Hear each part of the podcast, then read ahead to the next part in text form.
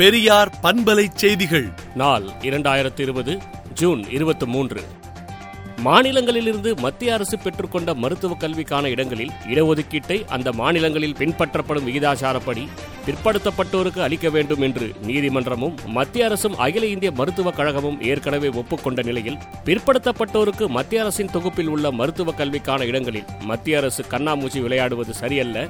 எதுவாக இருந்தாலும் இறுதி தீர்ப்பு மக்கள் மன்றத்தில் தான் இருக்கிறது என திராவிடர் கழக தலைவர் ஆசிரியர் கி. வீரமணி அறிக்கை விடுத்துள்ளார்.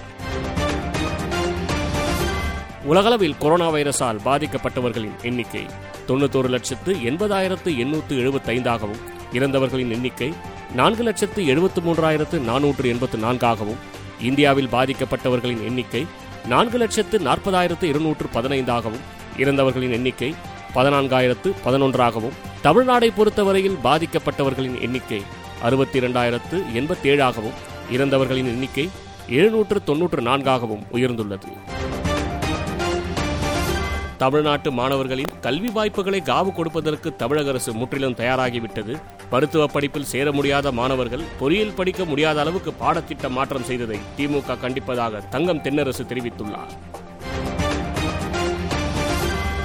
கொரோனா பரவலை தடுக்க மதுரையிலும் முழு ஊரடங்கை பிறப்பித்து தமிழக அரசு உத்தரவிட்டுள்ளது. லடாக்கில் இந்திய படையினர் வீரமரணம் அடைந்ததை அடுத்து நாடு முழுவதும் பல்வேறு போராட்டங்கள் எழுந்துள்ளன. இவ்வகையில் மேற்கு வங்கத்தை சேர்ந்த பாஜக கட்சிக்காரர்கள் போராட்டத்தில் ஈடுபட்டனர். அப்பொழுது சீன பிரதமர் ஜி ஜிங்பிங்கிற்கு பதிலாக வடகொரிய அதிபர் கிங் ஜாங் உன்னின் உருவ பொம்மையை தீ வைத்து எரித்த காட்சிப்பதிவும் சீன பிரதமரின் பெயருக்கு பதிலாக வடகொரிய அதிபர் பெயரை கூறுகின்ற காட்சிப்பதிவும் சமூக வலைதளத்தில் வைரலாக பரவி வருகிறது. ஒடிசா மாநிலம் ராயகடா மாவட்டத்தில் இன்று மாலை நான்கு நாற்பது மணிக்கு நிலநடுக்கம் ஏற்பட்டது. ரிக்டர் அளவில் மூன்று புள்ளி ஆறாக பதிவு செய்யப்பட்டுள்ளதாக புவியியல் ஆய்வு மையம் தெரிவித்துள்ளது. லடாக் எல்லையில் சீன ராணுவம் இந்திய வீரர்கள் மீது தாக்குதல் நடத்தி இருபது பேரை கொன்ற நிலையில் ரூபாய் ஐந்தாயிரம் கோடி மதிப்பிலான சீன திட்டங்களை மராட்டிய மாநில அரசு நிறுத்தி வைத்துள்ளது. கொரோனாவை எதிர்த்து முழுமையாக போராட வேண்டும் என மாவட்ட ஆட்சியர்களுக்கு தலைமைச் செயலாளர் கடிதம் எழுதியுள்ளார்.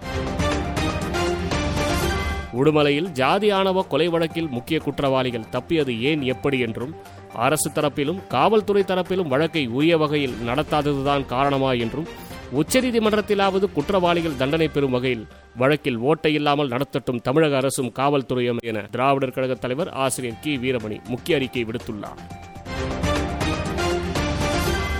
கொரோனாவிலிருந்து மக்களை காப்பாற்ற முதல்வர் முயற்சிக்க வேண்டும் என மு. ஸ்டாலின் வலியுறுத்தியுள்ளார்.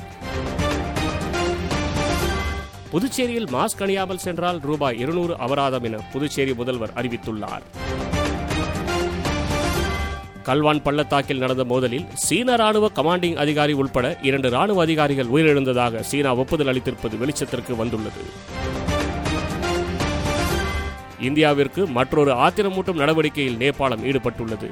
கந்தக்கணையில் வெள்ளத்தடுப்பு தொடர்பான பணிகளில் ஈடுபடுவதற்கு பீகார் மாநில அரசை அனுமதிக்கவில்லை. இது பீகார் மாநிலத்தில் பேரழிவுக்கு வழிவகுக்கும் என்று பீகார் அரசு கவலை தெரிவித்துள்ளது. மேலும் விரிவான செய்திகளுக்கு விடுதலை நாளேட்டை விடுதலை டாட் இன் இணையதளத்தில் படியுங்கள்.